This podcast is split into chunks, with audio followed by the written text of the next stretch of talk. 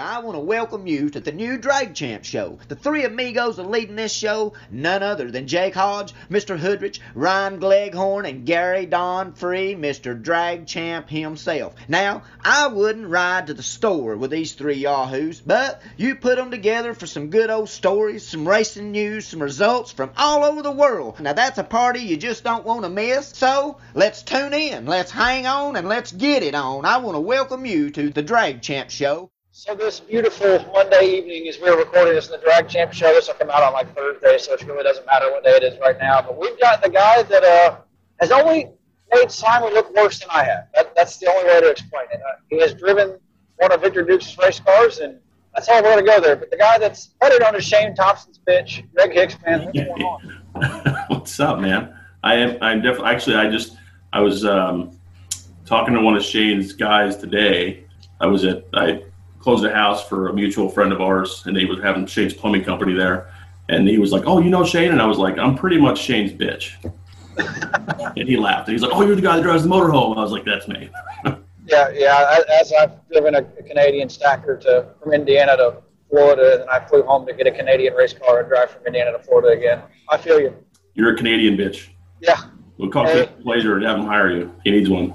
He yeah. seems jealous of being Shane's relationship, so so anybody that doesn't doesn't know Greg Hicks, kind of give them your your your own rundown real quick because you're from the left coast, kind of. It's not really not really popular because you're from out there, something like that. That's what they all say.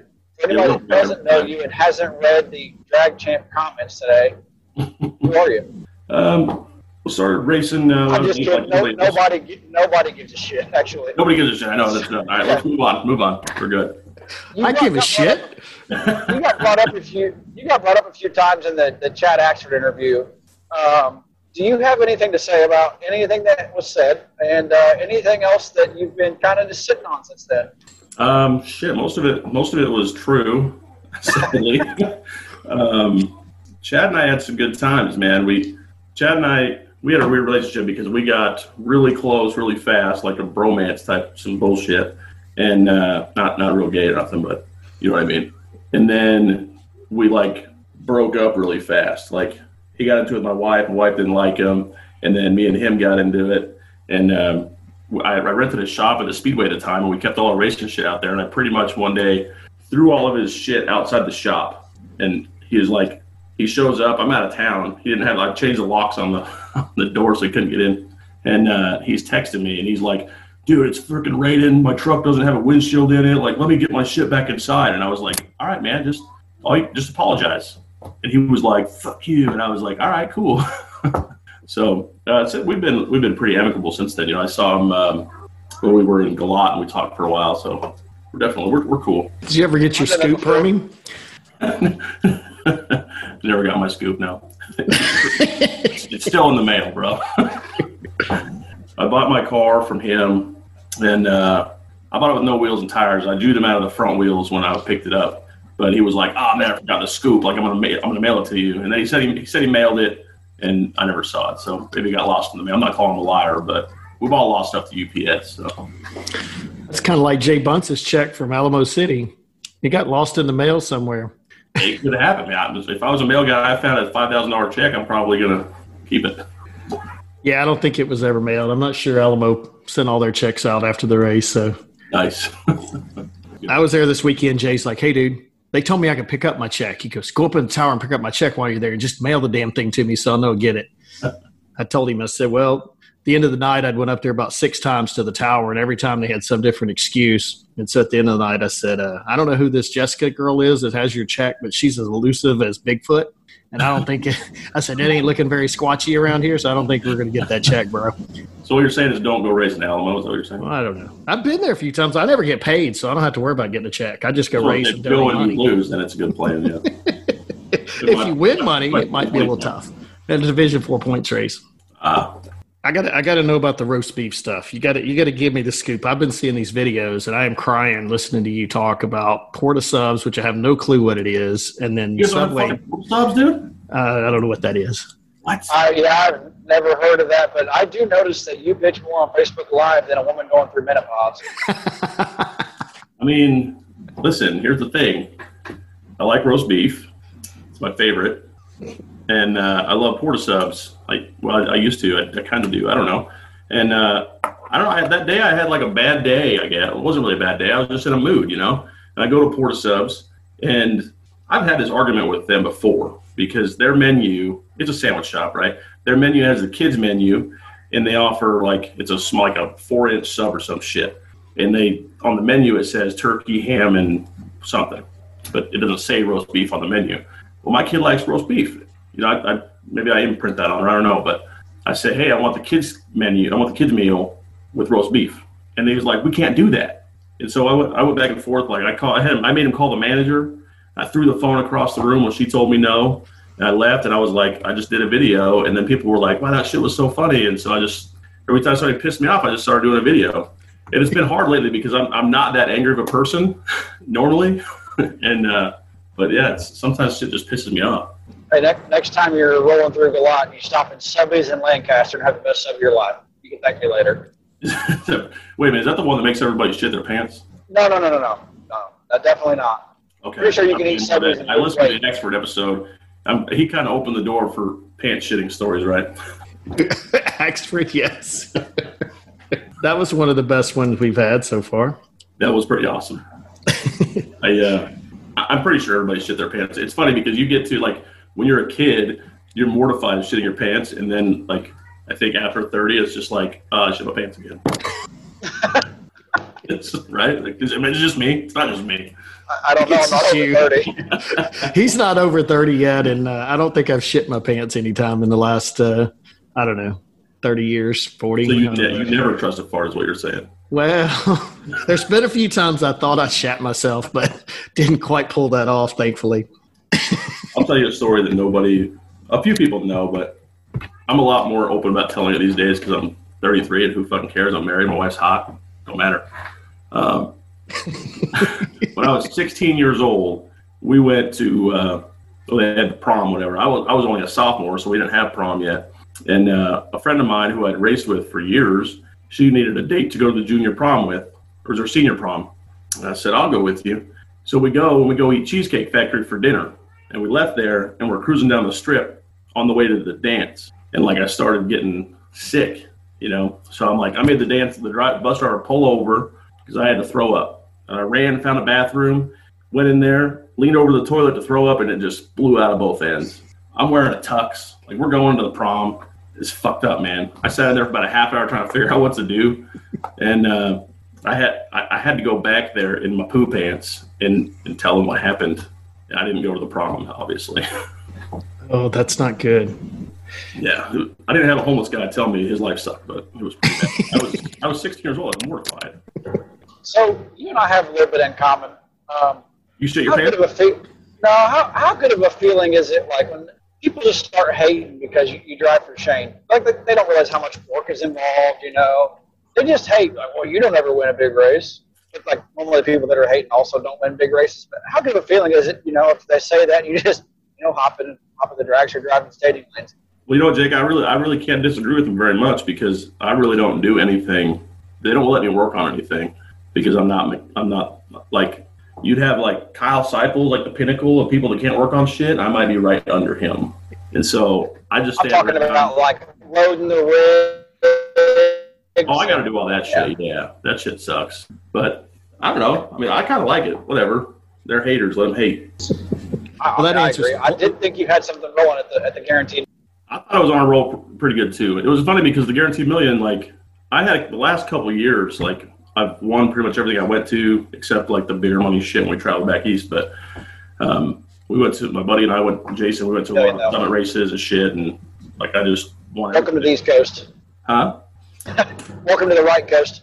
Yeah, no, the right coast I couldn't do shit, but um, this year like I couldn't win anything, and so I just joked all summer like I'm just saving my round wins for Memphis, and then I'm like, man, I'm really, I'm really, I was right, I'm really doing this, and then um, Todd Cincinnati was not having that, so So I guess we answered Blazer's question about, you know, how often do you service Shane Thompson in his cars Well, each at least, week? at least three times a week, yeah, At least three times. Okay. yeah. He'll call me, he'll call me in the afternoon and say, what are you doing? And I'm like, nothing. He's like, let's go to Dairy Queen, and so we have Dairy Queen dates like a couple times a week usually. And he's an addict because I'll get like we I park and then I get in his truck and go through the drive-through together. And he's already got like five Dairy Queen cups in his truck that are empty. But yeah, he's something else. I don't call you Andy Hicks for nothing. Yeah. All right. So you mentioned going back east. So I got to know the story about going your first time racing out east with Scotty. Yeah. So There's Jesse Adams has got like a book of details for that weekend. So it sounds like a pretty damn good story.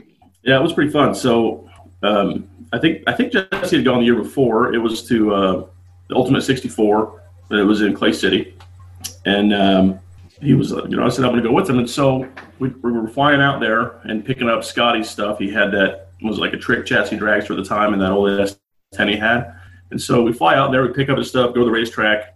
The race was a good time. Um, you know, there's other stories from that, but at the end of the weekend, we, you know, Scotty takes the stuff home because he came out and raced with us. Scotty takes the stuff home. We go to the airport and to fly home. Now, I don't know if I'm supposed to say this because my wife might listen to the podcast, but the next day, um, she just opened the door. I'm gonna, I'm gonna say it anyway because whatever. Nothing like an audience. Did with the permission. Anyway, so the next I'll day, speak nice of you. huh? I'll speak nice of you at your funeral. Go ahead. Jake says speak nice to me, babe. Anyway, so we go to the airport. I'm flying home. The next day, my wife's going to have a consultation for her boob job. Oh, Greg! And uh, so I'm supposed to be, she wants me to be there for it, you know? And so, Well, now that's an important thing to be at, right? When another man's going to be checking out your wife's boobage. As everybody listening to this podcast except Jessica Hicks on Facebook. right. You should see some of the DMs she gets already. It's crazy. But uh, so we're at the airport and we're in Lexington, Kentucky. And Lexington Lexington's a tiny airport. I don't know if y'all have been there, but we could see our gate from this little bar that we're sitting at. And like Troy Jr. and a couple other guys showed up and we're just drinking beer waiting for our flight. And uh, all of a sudden, you know, it's coming time for our flight to leave. So me and Jesse are like, all right, we, you know, we better go. So we walk over to the gate. I hand the lady my ticket to get on the plane. I say, all right, I need to get on the plane. And she closes the door and says, no, you don't. Plane's leaving. And I'm like, we're both like, what the fuck? It turns out like the plane was delayed and you're supposed to be at the gate 15 minutes early or whatever, some bullshit. So we're stuck in Lexington for the night. And uh, we go down and argue with the, uh, the attendant, you know, at the counter.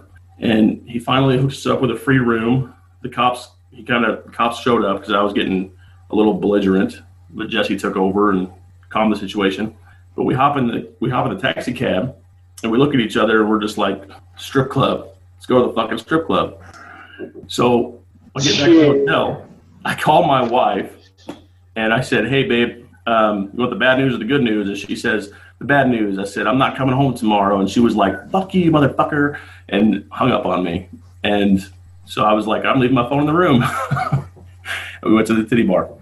And uh, You were just getting ideas for the next day, right? yeah, yeah. The no, consultation, I'm, right? I'm trying to like do some size, you know, measurements. See, like what, what kind do I want? You know what I mean? so we go to the strip club, and uh, you know, we had probably had five or six beers at the, at the hotel at the airport. I mean, and so we're sitting there just drinking more. And you guys see me; I'm a big guy. Like I, I weigh like 260 pounds. I can handle some beer. It was all we were drinking. And so we get a, lot, a few lap dances, and I got to go to the bathroom.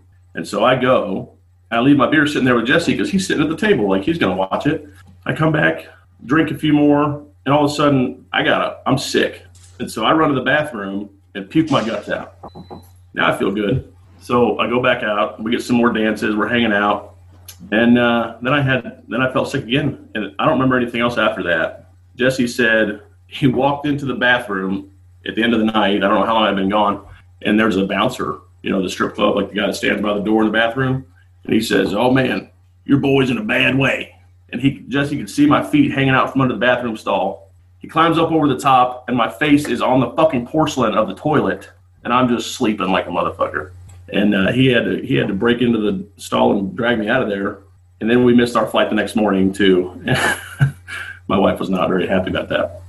I, I've been to Lexington, Kentucky, and there is nothing that can come out of a, a titty bar there that's any good. Their strip their strip club was fantastic. Really. Yeah, well, maybe it's because I'm from Las Vegas. You ever been to a strip club in Vegas? I've never been to Vegas. Oh, we're gonna, we're gonna fix that this year, bud. But listen, the strip clubs in Vegas, like everything in Vegas, is expensive as shit. And so lap dance, like the normal lap dance, is like a hundred bucks.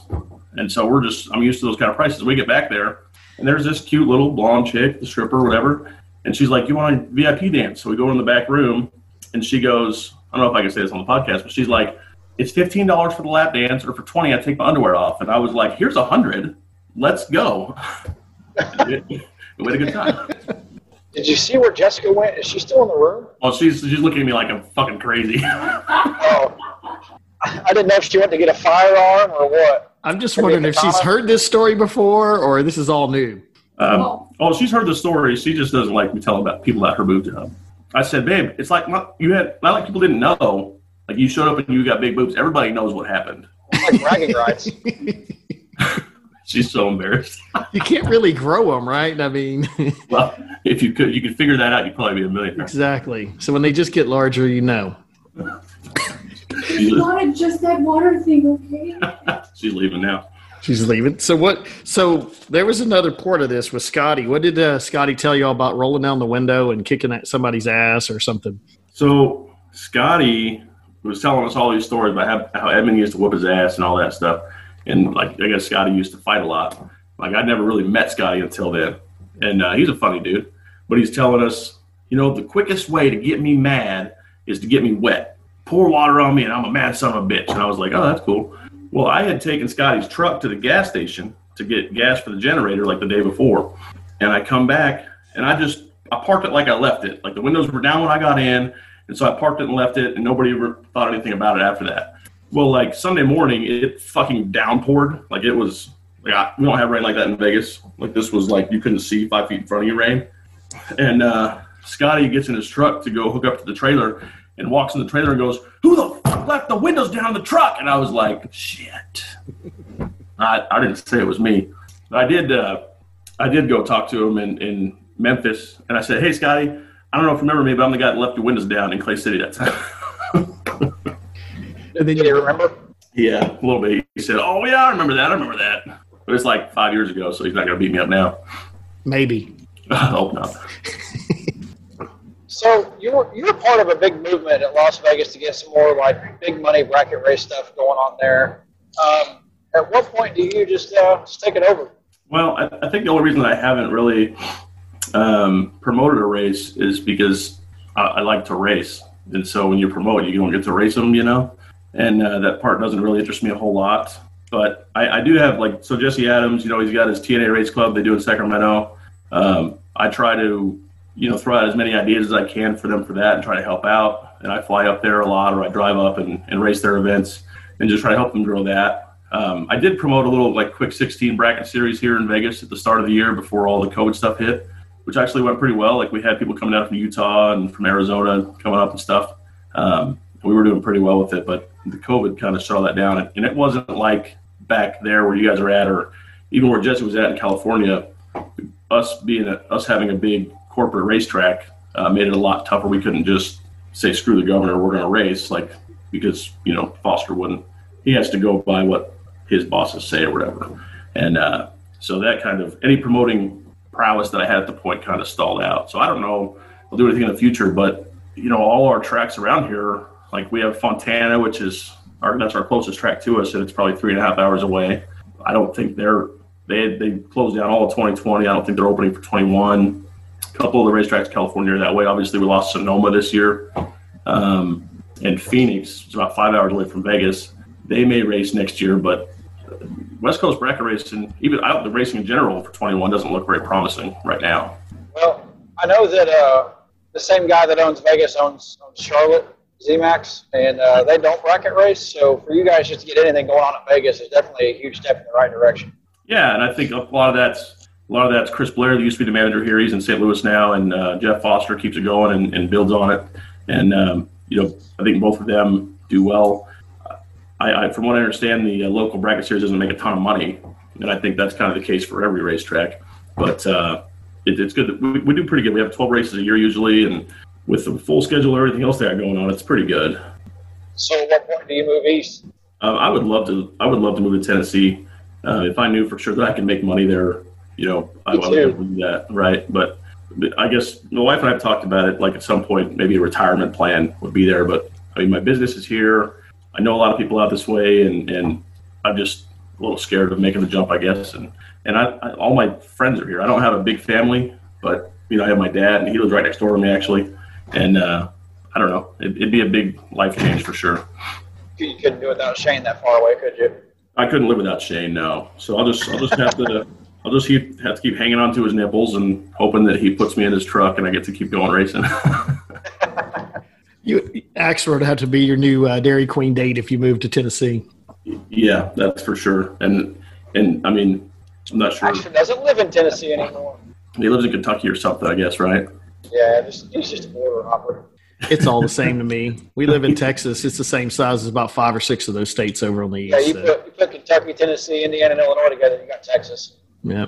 Yeah, I want to move to Tennessee. I think it's a great place to uh, be able to go to some of these races, man. dude. I mean, they're like we, um, you know, Chad and I back in like 2015. That he told the story about we went back racing that time, and I mean, you know, we, from Nashville, there's like it's there's like 4,700 tracks within like two hours or something. It's stupid. It would be awesome. Yeah, it would be pretty cool. We had some I'm, clo- I'm closer to, to retirement than you are, Greg. So uh, you know that's better. That's that's a that's on the horizon for my retirement plan. you you got a lifetime in front of you, brother. Yeah, I got a lot of time. Well, the plan will probably change before then. Maybe we'll have more tracks out west. and I won't have to go anywhere. I don't know, man. I mean, it's crazy just talking and getting to know. This year, I've got to know a lot more people on uh, the West Coast, and it's insane just how far you guys drive to race, and just happy about it. Like happy to be there, happy to race. It's like, oh, it's no big deal. It's like you know, 14 hours to come to a bracket race, but we're happy to be here. A lot of people still complain about driving that far. Um, I've driven so far this year. I mean, Galot's like a 30 something hour trip, you know, and uh, I've driven so many long trips that going to Sacramento, which is like 10 hours, it's like, ah, it's only 10 hours. It's not a big deal. It's a, it's a little trip. And so I'll drive up there with no problem. And a lot of guys are the same way. But if you want to race for any money, that's what you do. The problem is there's so many people, so many people on the West Coast that still chase the the Wally and the NHRA stuff and go race for 1200 bucks and like for somebody like Justin Lamb or, or somebody that has all those all the big contingency stuff, you know, they can make 10 grand at a national event. Whereas I, I think Frank Hutek even said that he made six grand at the last national he won, right? Yeah, the money side has gotten tough on NHRA, but it does seem to be a much more popular than the bracket racing on the West Coast. It's crazy, man. So Kyle had that race in Sonoma in July, which we had. It was like a 10, a 25, and a 10 or something. And there was like 150 cars. And the, like two weeks later, they had a divisional at the same racetrack, and they had 450 cars. It's just it's crazy. And I don't understand why people don't. Well, you could do both. Well, stock, super stock, probably not so much, but I mean, all the super categories, yeah. Well, sure, but I understand if you want to save that runs on your super stocker. But if you're going to potentially make six runs at a national event, you could make six runs and make 10 times the money in a bracket race. I mean, I don't know. I'm not very good at math, so maybe the numbers don't add up that way. Who knows? Justin Lamb's done well with his uh, supermod cars, his super stock car, I guess, in, in what the spring fling, and he was making rounds at Vegas at the fall fling west. I mean, Justin's just an animal. Yeah. Justin was the first person I ever met in drag racing, and I remember um, we both this guy built our race our dragsters out of his garage, and me and Justin used to sit in the guy's driveway and eat popsicles while our dads built the cars in the garage. And uh, I think Justin's car, the index was 890 growing up, and I think Justin could probably always go like 840. So Justin just learned how to how to hold out of necessity, and uh, none of us were. I mean, we're like 13 years old. Nobody knew how to go down and drop a guy. Like nobody was doing that back then. Now, like all the kids are learning to drive that way. But Justin just tore us up for eight years. yeah, he's still tearing people up. It's amazing how much he's won in a really a short career. I mean, he's not that old. So I think he's a year younger than me. I'm 33. he's got a lifetime of stats behind him. I can promise you that. But you know, good equipment and and good resources and talented driver. I mean, that's just spells uh, success. You know. Mm-hmm. So speaking of uh, dragsters, when's the last time you took your dragster to a streetcar race? Well, it's probably it's probably been three or four years. Um, like when I had that shop at the Speedway, they used to they used to street race by the milk factory that's on the same property. So uh, you've been to Vegas, you see how big the property is. Oh, it's When massive. you get off the freeway, there's that big milk factory that's over there, and the guy used to street race right there. And so uh, Neil Pressimone, you know, he was we're always we've been always been tight, and he says, "Hey, bring your dragster over here." And I said, "Bet." You know, so I start. I go back to the shop and I grab the dragster and drive it out of the shop. I'm like driving it down the street to go street race this thing, and he calls me on the phone and he says, "Oh, the cops are here!" And so I had to turn around and head back. So I didn't actually get to race it on the street, but I would have. You think everybody would have ran you? Yeah, man, I had a race lined up. Oh, okay. I don't remember how fast the guy was, but we were gonna we were gonna do it. Well, there was. Uh, it's amazing how fast those damn street cars are. We were at a no prep race in uh, last weekend, and I mean, those damn cars can fly down a no prep surface like it's unbelievable. I've heard they can go like 420s on the street. I don't know how true that is, but I, don't know, but uh, all I know is they're hooked up and rolling. I mean, yeah, it my is stick 420s downhill, so I'd, I'd probably lose that. But yeah. I can spread the out of it and get. I don't know that my dragster would run down that no prep surface as well as those cars did. I mean, it was Probably it was not. pretty insane. But I did. I, hey, Jake, after last week, I was almost ready to get in there and do some betting. Uh, after you know, we got the introduction from Loose Change. I saw the guys betting, and I'm like, all right, let's see what they're doing. And it was pretty fun to watch that shit. I listened to the Loose Change episode, and I, you know, I met uh, him in Bristol, and I went over and watched him betting, and I like, I'm from Vegas, like I, I wanted to get in and throw some money in, but I couldn't understand what the fuck they were talking about, man. you know, Jason's in there fucking, hey, turn my red off, I want this, blah blah blah, and I'm like, uh, what does all that mean? I can barely play craps. Yeah, it seemed a little confused, and He tried to uh, give us some pointers, but uh, obviously he's got that down pat. When you when you go racing uh, just for fun and you want to lose early so you can make some real money, you know you're pretty good at the gambling side. That's true. I got down to three tell you- cars at the hundred k, and uh, yeah, that really didn't do much for me. My betting did better on the weekend. That's sick. That's, That is it is sick. sick. I, I did announce a big money bracket race at uh, US 131 where they had a few of the No Prep Kings guys there, and uh, one javelin that has won drag week. Well, the javelin beat all of them, and they, and the clocks were on in the tower, and there there's no ain't nobody going 420s on a prep surface. I'll tell you that. Really. Really, I don't, yeah, I don't know what these guys were running the other day, but them damn cars are fast. Yeah, they all ass. we need to calibrate the speedometer on the Street Outlaw show. well, there's a little drama put into that one. So, but uh, no, I think uh, John Doe was there. He was the he wound up winning the other night. And I'm like I said, man, watching that car go down through there, unfreaking real. Uh, We and the don't whole have any of that weekend, stuff out here either. Like the no prep stuff doesn't go in Vegas, and so I've never gotten to actually go to any of those. But they look like they're a good time. uh oh, I just got Gleghorns joining in. Hey, We got a Ryan Gleghorn sighting. what's up, dude? What's going on, man? Hey, Gleghorn, we're having a podcast. You want to join in? Nah, I'm good. I'd rather listen to you fucking complain about Port of Subs or something fucking stupid. Listen, it's not stupid. Port of Subs is delicious. They just have terrible employees. They won't let you get a four inch roast beef. And they won't put roast beef on my kid's sandwich. Like, how do you tell a kid no? She wasn't there with me, but still, I had to go home and tell her she got turkey. She was not happy. Imagine if you're the Port of Sub employee though. He isn't. They don't know if you actually have a kid. You could be lying about that. I've lied about I a lot. ordered of myself a shit. large. I guess I could just be real fat, and two larges is too much. I guess. You get the kid the six inch roast beef. You cut off two inches of it. You eat the two inches and Oh, eat man, yours, that and you was- give them it was fucking principle at that point. I want a fucking kids meal, dude. Like seriously, I uh, the, the elections made everybody. cr- 2020 just made everybody crazy in general, right? And I guess I just got Yeah. sick. You- Now you got me mad. it's I just I can't handle the stupidity of people. Like you know, you go to a restaurant. And, you, and the waiter comes to your table. And you got to you got a party like six or seven or eight. We can only have parties of four now in Vegas because we suck. But like you know that waiter comes to your table and he he doesn't write your shit down. It's just all in his fucking steel trap mind, right? And then you get your food and it's not Yeah. right. Like why didn't you fucking write it down, dude? Like how are you gonna get it wrong? going to be a terrible. Uh, I've been Gleghorn there comes for on. seconds. Sounds like a robot.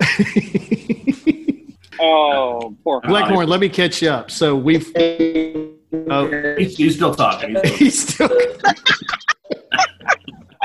Welcome to the shit show that is the Drag Champ Show. It's not the double O shit show. It's just the shit show. It's just a shit show. Yeah, no big deal. Been part of 42 of them. Yeah. So Gotcha. so let me catch you up, Gleghorn. So we've already heard the Okay. Port of Subs roast beef bitch. We've heard shitting our pants at uh, the 16 years old going to prom in a tuxedo. Uh, we've heard about the Oh wife. wow. the wife's Yeah. boobs. Yeah. Uh, we've heard about strip clubs in Lexington, Kentucky. I missed all the good shit. So yeah, we're caught up so far, and uh, now Yeah, we're you want to- you want another shit story, Leghorn? Let's hear it. So Or no, I mean, we can edit this part out. It's not that big of a deal. Gary doesn't have a life anyway. I, I mean, I didn't. This one's not me shitting my pants, but we, uh, Okay. you know, you always play shenanigans with each other at the racetrack, and Yeah.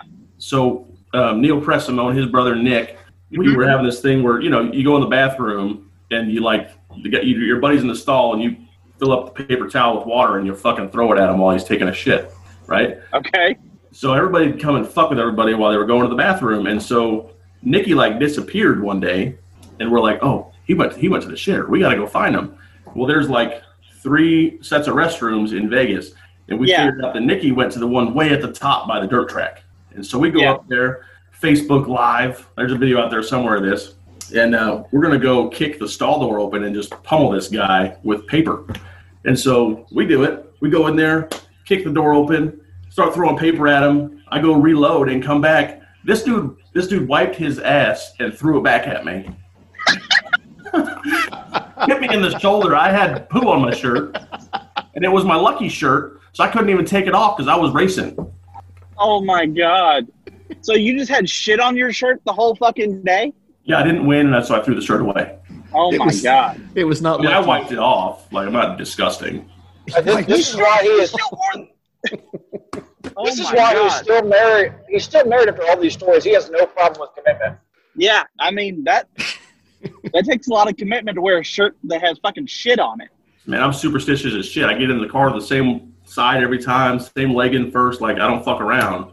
It was a big deal to have my uh, have my lucky shirt on. Like I said, Well, it I mean- it got retired. If you have a real race car, you have to get in from the, the same side every time. You look real stupid getting in the passenger door. Anybody catch any of that? Something about a I passenger service door. I heard a passenger door. I, s- I said, I said if you get if you get in the car the, from the same side every time, if you drove a real race car, you look real stupid getting in from the passenger side. yeah, actually, we have a guy in Sacramento, Dennis Paz, that uh, his driver door doesn't work.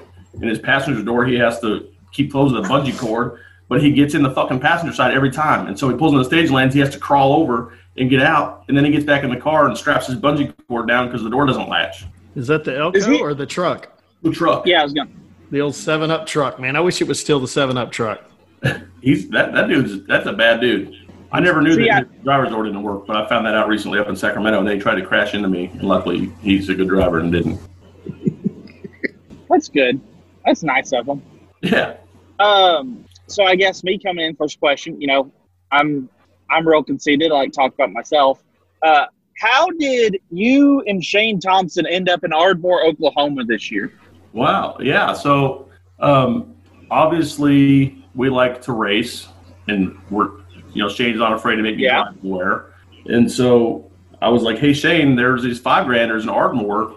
You know, it's post post COVID or post uh, pandemic lockdown or whatever. And I mean, you know, we were shut down for like a month at this point, which seemed like an eternity. And so we're like, yeah, let's go to frickin' Oklahoma, dude. Agreed. Yeah, and so we, I figured realistically, like you know, it's it's post lock post lockdown. Like there's going to be a lot of people there. I figured there, there's going to be like 250 cars for five granders. There was like what 570 something. Yeah, it was like five. It was like five fifteen Yeah, that on was Saturday. crazy, ridiculous. I mean, it was it was frickin' it was like racing the million for five grand. Yeah. it was awesome, dude. I, I, we had a great time. We really enjoyed it. Promoter I will kicked tell in you, a the bunch of extra stadiums money in there Ardmore too. are not built for 500 cars. No fucking way. Yeah, I mean, uh, obviously, no one expect there to be 500 cars. Um, and I, I've kind of told a story on here. Uh, we had a private test session on Thursday that I think y'all were at Yeah, um, because whoever drives Shane's rig got there like Tuesday. yeah. Uh, he, I put it this way, he was at the racetrack before I was at the racetrack. Um, and Thursday night, we were already packed up uh, about as far as we usually ever get. And I remember calling Will, I'm like, yeah, we're fucked because this is Thursday night. So we're going to have more come in tomorrow. And then Saturday, there's no telling what happens. I think we had three something, like 360, 350 on Friday, which was our biggest car count ever. for any race we've ever had in the 60, 70 years that track's been open. Holy shit! And that was like a 2,000 to win gamblers race, right? Yeah, or yeah, we made it pay three. Yeah. Um, Oh, did you guys? Hold on, did you guys catch any shit for not adding to the purse more? Um, honestly, we did a little bit. I mean, I had people coming up to me first round, first or second round. Uh, they're like, "Well, this deal's going to pay fifteen grand, right?" No.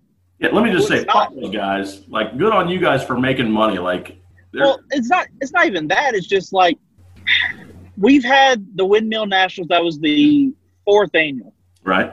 What no one takes into account, like yes, absolutely, we added money to the purse. Don't get me wrong. Uh, it paid down really well by the time it was all said and done, and we did add a, a little bit to the top, but we lost money on the first three.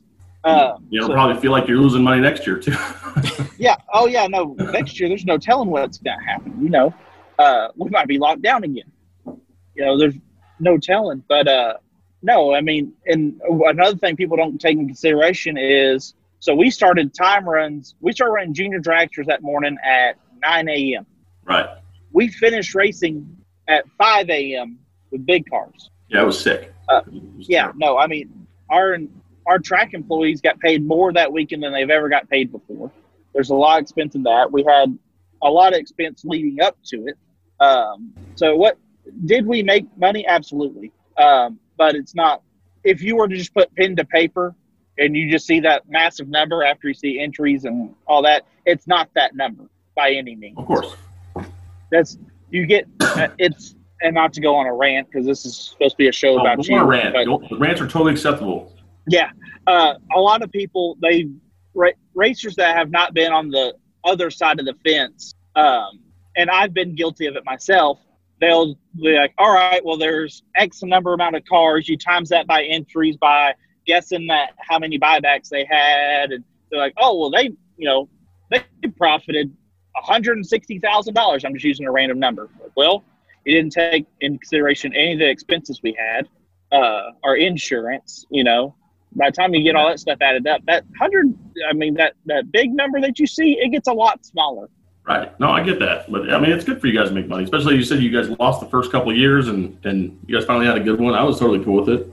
I mean, we're there to race for five grand. And it costs I didn't it go there costs to get money to open a racetrack? every day, but Yeah, no, everyone thinks we just swing the gates open and we don't have any expenses. But no, I mean, obviously, uh, I would love to see a car count similar to that again. Maybe like this year, since it is, uh, we have another race called the Cow Pastures, and it's the Mm, 50th. This upcoming year will be the 50th anniversary. So, but uh, when are you going to make them tens or twenties? I'd love to go back Um, to Ardmore. uh, I have no idea what it's going to be. I don't know. I've had some ideas. Uh, obviously, nothing's set in stone. You got to go between me, Ricky, and Will. And uh, I kind of thought something like either because traditionally it's the same deal. It's a hundred dollar five grander. Mhm. Uh, I thought about either since it's the fiftieth, making it fifty dollar five grander, or making a hundred dollar uh, ten grander, something like that. Hundred dollar ten grander would be dope. I'm in. I mean, I'm, I mean- I'm committing for Shane right now. If you make it a hundred dollar ten grander, we're coming. I'm, I'm gonna go ahead and say you're. I'm gonna go ahead and say you're probably not because I haven't looked at my. I, I haven't looked at the schedule yet, but it's usually about the same weekend as the uh, uh, fall fling. Oh yeah, then we're not going. Yeah, no, I, but I, I have to double check the schedule this year. It might be off of it. Um, obviously, we'd love to have y'all again. That was crazy. We had like 13 states represented or something. It was fun, and you were right. Like I did not think at the beginning of the year that I'd be in Oklahoma twice for races that paid. Yeah, because you went to Tulsa a couple weeks ago. We did. We did. The fuck did you go to Tulsa go? Well, our Thanksgiving race got canceled. And, Yep, uh, Because y'all have a fantastic governor. no, wait a second. Wait a Yeah. second. Let's talk about that. So you race. We raced in Vegas for what? Three straight weekends? Four? Four straight weekends. Well, you guys did. I didn't. Well, people did. Let's put it that way. Yeah. And then it was unsafe for Thanksgiving race. Uh, yeah, apparently. What the You know, hell is that? It's also unsafe to walk in the restaurant without your mask on, but you can take it off of the table because the corona knows that you're eating. Yeah, that's true too. You know. Hey, but if you're if you go under the arch to go out toward the starting line, that's where the Corona lives at, El, at Las Vegas Motor Speedway. apparently. It it doesn't exist on. before you get under that arch. We had a lot going on. I haven't talked to Foster, so I don't know. Um, but you know, uh, you know, Randy Klickner passed. Did you get to meet Randy when you were here? I don't think I did. Actually, he may have been in the tower, but I didn't actually meet him. I think I remember when I saw his face. I was like, I think he was in the tower talking to people, and I just missed him. Yeah, he was a super good dude, and um, you know his passing was right around that time, and so maybe with that, like Foster didn't have it in to, to fight for the race to happen, and I I guess that it happened during that PSCA race, and I guess like the whole tower was like inoperable for like an hour because everybody just couldn't handle it, you know. So Yeah. that might have been a little bit of it, and maybe maybe 21 it'll be better because that had a lot to play into it that weekend. I hope that's it. I hope it's not all the governor's shutdown stuff, but uh, yeah, I mean they shut our Thanksgiving race down, so we said we were going to go to um, some race in Texas, Abilene. Is that was that? Yep. Yeah. Yep. And uh, so we were going to Abilene. I picked up the motor home Wednesday morning, and then I called the guy putting the race on, and he's like, "I just had to cancel it." And I was like, "All right, shit." So I called Shane and I said, "You want the good news or the bad news?" He said, "The bad news." I said, "Abilene got canceled." He said, "What are we gonna do?" I said, "We could go to Tulsa." He said, "Okay." So we went to Tulsa. That sounds nothing like Shane Thompson, but okay. That's a there, there was a little more to it. I mean, we had to change flights and stuff like that, but he was he was uh he was in a good mood that day when I called him, and so it worked out well. But um, Tulsa, it was it was good. It was a good time. I mean, I'm surprised I'm still married. My wife, you know, Thanksgiving is third. We had a big we. I'm always racing Thanksgiving every year, but I'm always home for dinner. And so this year I was like, hey, I race- I'm going to Tulsa for Thanksgiving. I'm leaving right now, and she is still here when I got back. So that's a bonus. It's a bonus. She's a Oof. keeper. wasn't wasn't like Axford going to the million. No, not quite like that. Not quite like that. What? As he looks up as his wife walks back in to keep him in line. I was- She's not gonna whole time. Ryan, she's been keeping tabs on him the whole time. I can always tell when he looks over to his uh, right shoulder there. Yeah, I Uh-oh, got, Tara's keeping uh, Leghorn in line. yep. Yeah, you're very well minded, Yeah. man. Oh, why yeah. don't you go ahead and tell tell them what Tara said this morning? Oh, so this morning we're driving down, or we just left Chick Fil A, and I've, I've had that twice today. yeah, I had it once today. Uh, so Hodge had sent like a message or something, and she said, "How is old Hodge doing?" And before I can respond, she's like, "Nah, I don't give a fuck." I swear. She Tara, and I have a great relationship. I can see Yeah. that. tell. she is rough. I'm surprised she didn't say on the side of the road changing a flat. Well, you lost two flats in the last week, dog. Well, you see, no, no, no, no, no. Actually, more than that. Oh, shit. Uh, I had told somebody not too long ago. It's like, man, it's been a long time. Like they, I, I always wouldn't talk about it because I'm like, man, it's going to happen if I talk about it. I'm like, it's been like almost two years that I've actually had a flat trailer tire. Like literally. Never fucking say that, dude. Never. the next the next day I'm the next day I had to pick the toter home up from Diamond RV in Indiana and I had taken my Honda up there and I just put the Honda in the trailer. I left the trailer through it, dropped the toter off.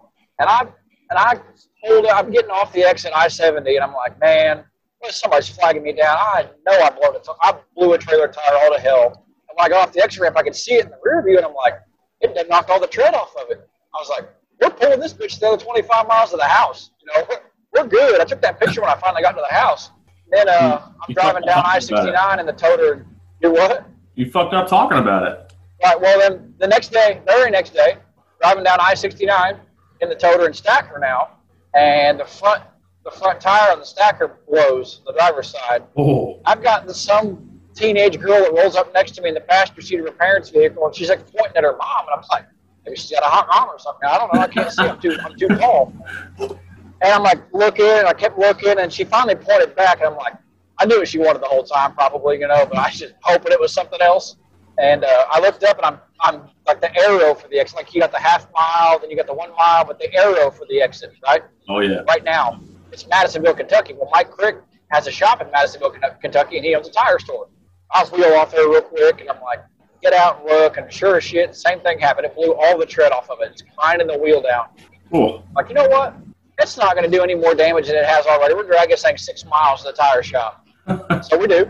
They, change, they put a tire on it, and I make it all the way to, uh, I, I, I don't remember.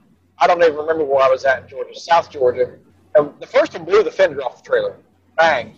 I get to South Georgia, and I'm like, listen, put six tires or five tires on this thing, because the one I put on at, at Crick's shop was brand new. So put five tires on this thing and let me go. And I'm not kidding you. They they showed up at a Love's truck stop parking lot, some A and D tire somewhere in Georgia, and they ripped that thing off there with tire spoons, all five of them, and then mounted a spray on the sixth one. I'm like, man, I gave the kid a hundred bucks extra because for one, it's not my money, and for two, he worked his ass off. no shit. Shane always when he sends when he sends me out of town, he always gives me his credit card and he gives me a little extra cash, you know, in case I need anything. So the first time we, we went to we went to I don't know Galot or something, and uh, you know we're out there at the track on the weekend. He's like, "How much of my money you got left?" And I was like, "Nothing. I spent it all." He's like, "What happened?" I said, "I needed to buy back." He was like, "For buybacks?" He's I said, "Shane, you said if it's I needed anything, I needed to buy back." Same deal. So, how did your uh, Nightfire Nationals go in 2020? Ooh, not good. Not good at all. Um, I didn't win a round. They changed the format finally to 10 granders. It used to be a quarter mile bracket race. Like it was pretty fun. It was five grand a day, quarter mile. I know you East Coast guys don't know shit about that, but it was fun. And so this year it was finally eighth mile, 10 granders with buybacks, which is like, I feel like it was in my wheelhouse, you know? And uh, I just got my teeth stomped in every day and it was, it was awful not as bad as 2019. I don't. It might have been worse than 2019, but 19 was bad too. I would just quit going to that fucking race then. I, have won it before. I won it a couple times. I love that race. It's fun. This last two years, if, if Donkey stopped me. yeah. Well done. So I don't know. Who, who does your motors? And tell us a little history about your your uh, history with engine builders. I had one engine builder steal my engine. Uh, oh wow! Yeah, that was luckily when he stole my engine. I had his race car and his trailer, Put a name on it. I kept that. and uh, I had another one where I, I couldn't get more than like 70 runs without kicking the rods out of it. And uh, finally, finally, the last few years, I've had a good one with uh, Sherway Engine Machine down in Kingman, Billy and Cody Weber and Chad Weber. They do a good job. So my luck's turned around a little bit, but there was a few years where I was just driving every every other car I could find because my shit was broke all the time. I feel you, dog. I feel you. Yeah. Oh, I've I've I've been in your shoes, Jake. I had to laugh at all your shit because like I've had the the trailer blowouts. I had two tires blow on the same side of a triple axle one time. I'm going to Phoenix. I was pulling into Phoenix, and both tires blew at the same time. So I get out, put the spare on, and my buddies are behind me. I get like five miles down the road, and the spare sheared all the lugs off and went rolling down the highway. And so I had to roll it in there on on four tires on a six tire trailer. Sounds like Tuesday. Sick. I ain't got shit on you, but I'm close. So, have you ever signed your name as Batman at the front gate and had security ch- uh, chase you around Sonoma Raceway? oh yeah. Um, I, well, sort of. So we're up in Sonoma for the back when we ran divisionals and nationals. So the divisional is the first weekend, the nationals the second weekend, and um, I did pretty good. I got in like the quarters but it was like I just started traveling to these things and like I was excited. So we went out and you know we got a little shitty. And uh, before we left the racetrack, we had asked security like, "Hey, how late can we get back in here?" And they said, "Well, the gates will be closed at like nine, but if you come back later than that, just wait. The security guard's out on patrol and they'll come back and let you in." So I was like, "All right, cool." So we get back to the track at like eleven thirty, and the gates closed, of course. And so I get out of the truck and I'm just waiting there. And like I kind of put my foot on the gate and I'm like leaning back and forth, like doing the whole drunk rock thing. And all of a sudden the gate goes blink and opens up. And I said, Hey guys, this gate's open. Let's go. So I hop in the truck and roll through. And here comes security down the road. And I'm like, shit. So I just take off and security starts chasing me around the road course in Sonoma. And so I'm cruising. They're closed now, so I'm not going to leave names out of this. Anyway, I see Ryan Harem's trailer and I'm like, oh shit, I know Ryan. I pull in there and I stop and shut the lights off. And I got a little lead on the security girl. And so she goes by me. I text Harem and I said, hey man, I'm out in front of your trailer. Security's after me. And so we're like hunkered down. She comes back and like knocks on Ryan's trailer door. And he flings the door open in his underwear. And he's like, what do you want? And he's like yelling at the security chick, telling her, I don't know what the fuck you're talking about. If you were a man, I'd fucking punch you in the face blah blah blah blah blah all this shit. And finally, she leaves, and we go back to playing cornhole and drinking beer. Well, like two days later, Kyle's mom, Georgia Disciple, rolls up in my trailer with the head of security, and she's like, "Hey, we heard you cut the lock on our gate the other night." And I was like, "Whoa, I didn't cut any locks," and I just told her the whole story. And uh, she was like, "Well, that's all fine, um, but the problem is that Ryan threatened my security guard." And I said, "Well, I don't really think he threatened her because he said if she was a man." he'd punch her, and she's clearly not a man. And so she laughed, and then that was the end of that story. But yeah, I kicked the gate open to on once. I've, I've been thrown out of a racetrack for a month for that exact exact situation, except they didn't have security. and I was I was I was like points racing then, and I was leading the points like by a lot, and I lost. couldn't, come, couldn't come back for a whole month. My story's kind of similar. Like I was first in line, and like the guy that works the gate, like they have a Friday night race, but they locked it after that, I guess. But the guy that works the gate showed up, like unlocked the gate, slid it open, slid it closed behind him, didn't lock it back. Well, then he drives to the tower. I'm like, well, your spot's out here at the gate, motherfucker. Like, what are you doing? I slid it open, and like, it's not like I was running away from him. I literally parked, like, you have to do a U turn, and the fence runs along the entrance road. I parked nose up to the fence right by the gate. Right. And uh, I raced all night that night. Nobody said a word to me. I got a phone call the next Friday before the I was heading down for the Friday night deal that, that weekend. Yeah, you're banned for a month. for what? Uh, for breaking in the front gate. I was like, yeah, I really got you guys, didn't I? you know, you- I've always, I spent sixty dollars for the last nine weeks in a row, but you know, you, I snuck I snuck my two year old in. You're right. I lost the championship by like five points, and that was the last time I ever points raced.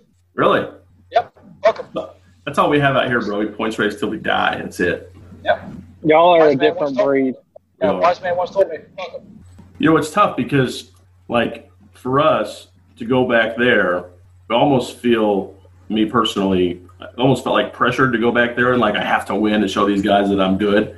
And so for the longest time, like, it's been hard for me. But for everybody else that's back there at, like, the million or the fling or something, like, it's just another race because they're going to race the same race the next weekend. Whereas I'm going home to race for 800 bucks.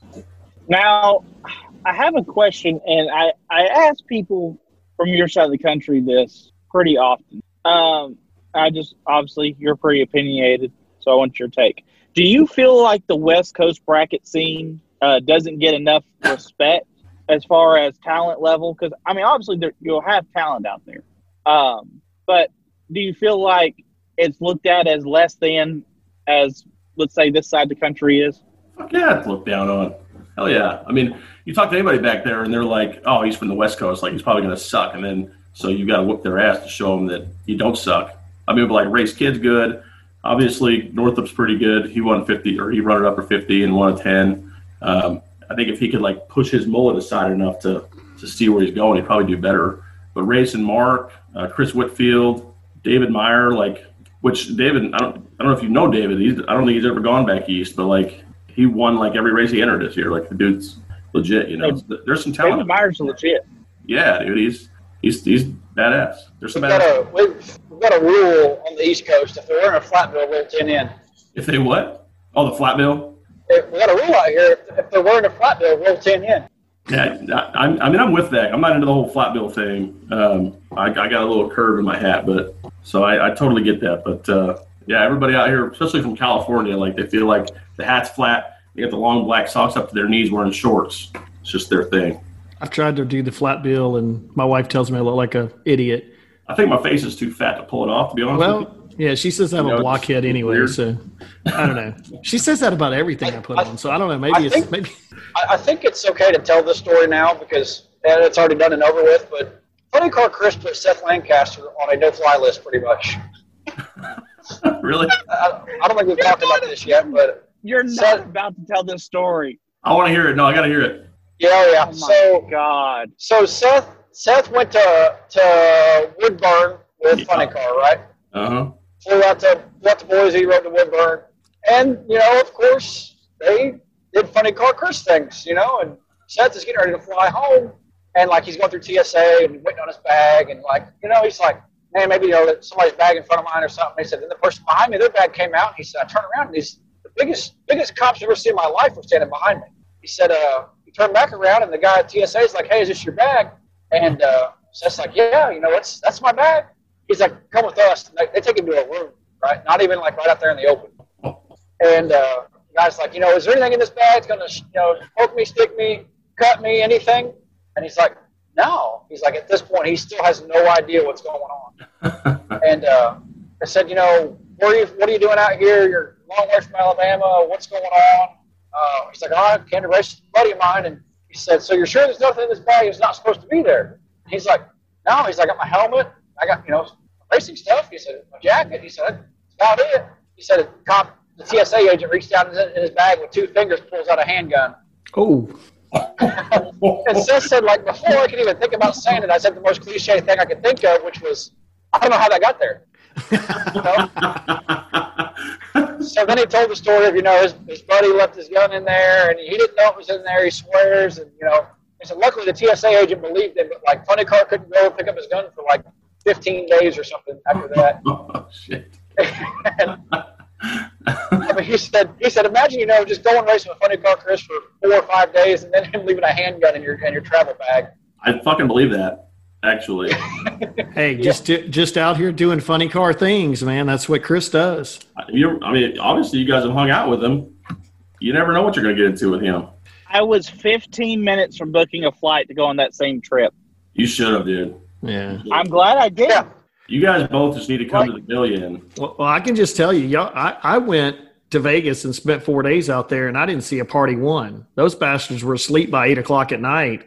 Vegas is Yeah, a but it- place to party, man. Because we, so years ago, I think we used to party better, and now the ones that did party are all older and don't want to party anymore. But um, everybody goes to Vegas. Like all you East Coast guys, you come out to Vegas, like you're not going to stay at the track and drink and party. You're going to le- get you lose, you go to the strip. So Vegas isn't the place for good parties, but you go other places where there's nothing else to do, and you get some good partying going. Yeah, I was disappointed. I was looking for a little fun out there, but I had fun, just not after hours fun. I had fun, yeah. Yeah. And I've been to the strip plenty of times, so it wasn't that wasn't anything new to me. So I was kind of like, we I'm gonna hang out with these guys and party at the track, and there was just nothing going on. Yeah, it's fucking it's a ghost town after the race is done. It'll probably be better. The, the Spring Fling million would be a better better deal, though. I'm Yeah, sure there'll be more people. parties And, do that. Everybody wants to watch around, see who wins the million. Hopefully, it's me this year. Probably not though. My my history is not very good. I'd say you get down to like, I don't know, 10 cars. I wouldn't. I wouldn't be. I would be okay with that. You know, and you know what? To be honest, when I got when I lost at eleven in, in Memphis, I was super okay with it. I was like, man, that's the that's like the biggest race that I've never even won before. And Gary Carr was not. the what? Oh, Carrie. Gary Carr was not okay with it. She she's not okay with it. She's not okay with anything but winning. I'm just glad I didn't go red. She she will tear into Shane's ass if he goes red.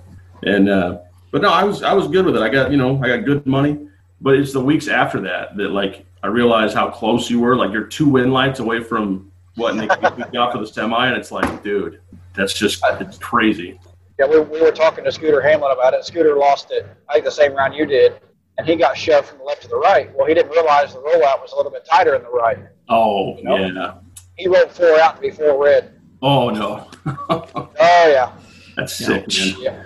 It was like dead on with a two or something. You know, that uh, would have been by at three if he could carry it that long. But Oh, that's sick. That's sick. Shoulda, know. would have, could have, right?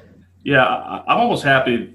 I don't know. I'm almost happy I didn't lose like that. You know, I just Cincinnati put a good lap on me, and I was 22. It was like my worst night of the weekend. But um, I think if I was like one red setting up two or something, that would have been really bad. yeah. Yeah. That would have been the only flight you ever missed. no shit. Okay. So uh, I'm about I'm about wrapped up. Is there anything you want to say for yourself?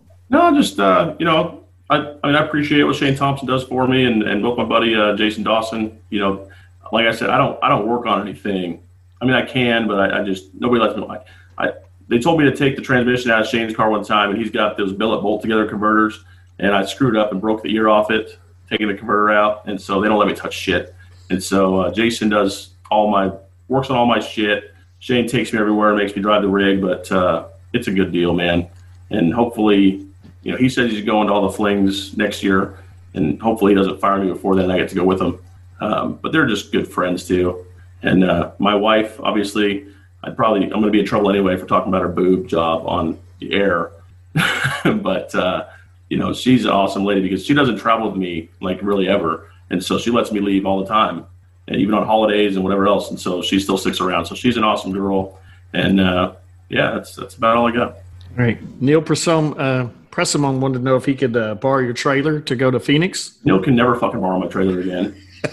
he fucking he borrowed my trailer that wasn't even mine, and he goes and stuffed it in a fucking fence, turning a corner because he's a no driving fuck. He can, he can never drive it again. Didn't didn't he pile drive Axford's nose into the wall Yeah, uh, so you know I'm not fucking lying.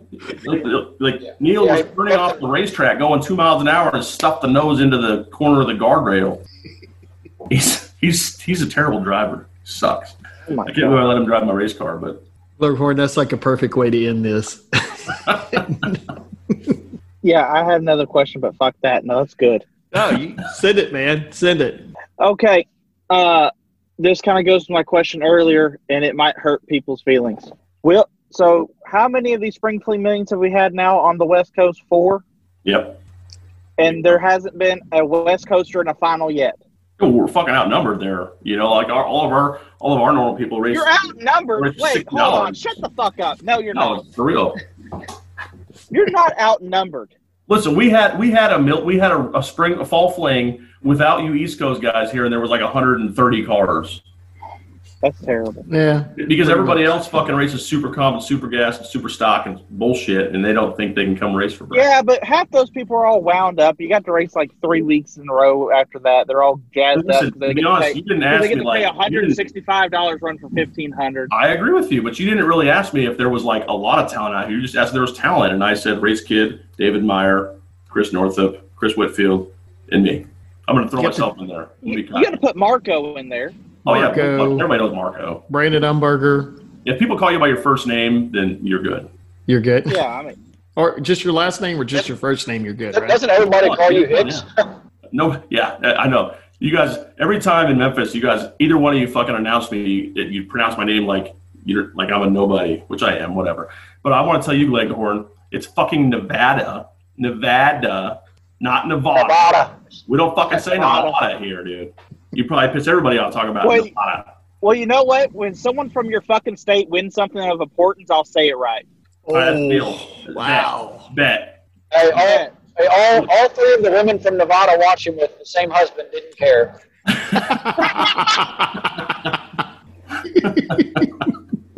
got nothing for that. That's pretty good. Greg, have a good night, buddy. Thanks for coming on the Drag Champ Show, and best of luck to you in this. Uh, I know you're going to a practice tree race, right, coming up? The what? Don't they have a practice tree race out there? Maybe the Theobalds are involved Oh, in? maybe yeah. I'll have to look at it, but I'll probably get go. Yeah. Yeah, well, don't suck. I appreciate it. Thanks for having me on, guys. See you, buddy. Appreciate you. Bye. Have a good night. Oh, that was good. that was funny. Yeah. Nevada. It is- I Leghorn just Nevada pissed off well. the whole western half of the United States. That's fine. They can kick my teeth in when I show up. Mm-hmm. yeah. We'll be there. Lay down. We'll be there in a little bit. Right, Uh, that was that was a lot wrap things up. We yeah, as, as we're wrapping things up, uh, I just want to throw a little quick thing. We lost a good one last week with James Shaum passing from COVID. We, we we joke about COVID quite a bit, but uh, James was a, he was a good one, man. He was uh, the guy, you know, the guy at the racetrack that's just having a good time no matter what. That, that was that was who James was, and it's uh, he, I, my first working man ten grand race. He rolled in. He said, "Man, you know what?" He said, "We've needed this, you know, which you know, whatever." But he said, "I'm just glad to be here. I- I'll never forget the you know the look he had on his face. He walked up, and it's always a handshake or a hug with James. It was never a, a wave and nod his head or nothing. It was he always had to talk to you, and it's uh, he's definitely going to be missed. He's a Jake's super quick champion, which anybody that doesn't know is like a 450 index class around here with a full tree. Uh, but uh, he's definitely going to be missed. His, his wife Debbie, and I, I believe that his daughter Shane is going to drive his dragster now, and Cody's going to finish the Camaro sometime in the next 30 years and go out there and race as a family again. So, yeah. Definitely hate to hear that. Well, I think we end on that right there. All right. Well, a quick note, listeners, if anybody's still hung around this long, is uh, we're going to take the next couple weeks off. So this will be the last episode of uh, 2020, and we're going to see if we can't kick off the 2020 year, and it'll be- make it a better year in January. So uh, appreciate everybody listening this year. We're up really good stats for our first year, and seems like a lot of people are interested in what we do. So we'll keep doing it as long as y'all keep liking it. So thanks a ton for that. Have a Merry Christmas, Happy New Year. We will see you next year.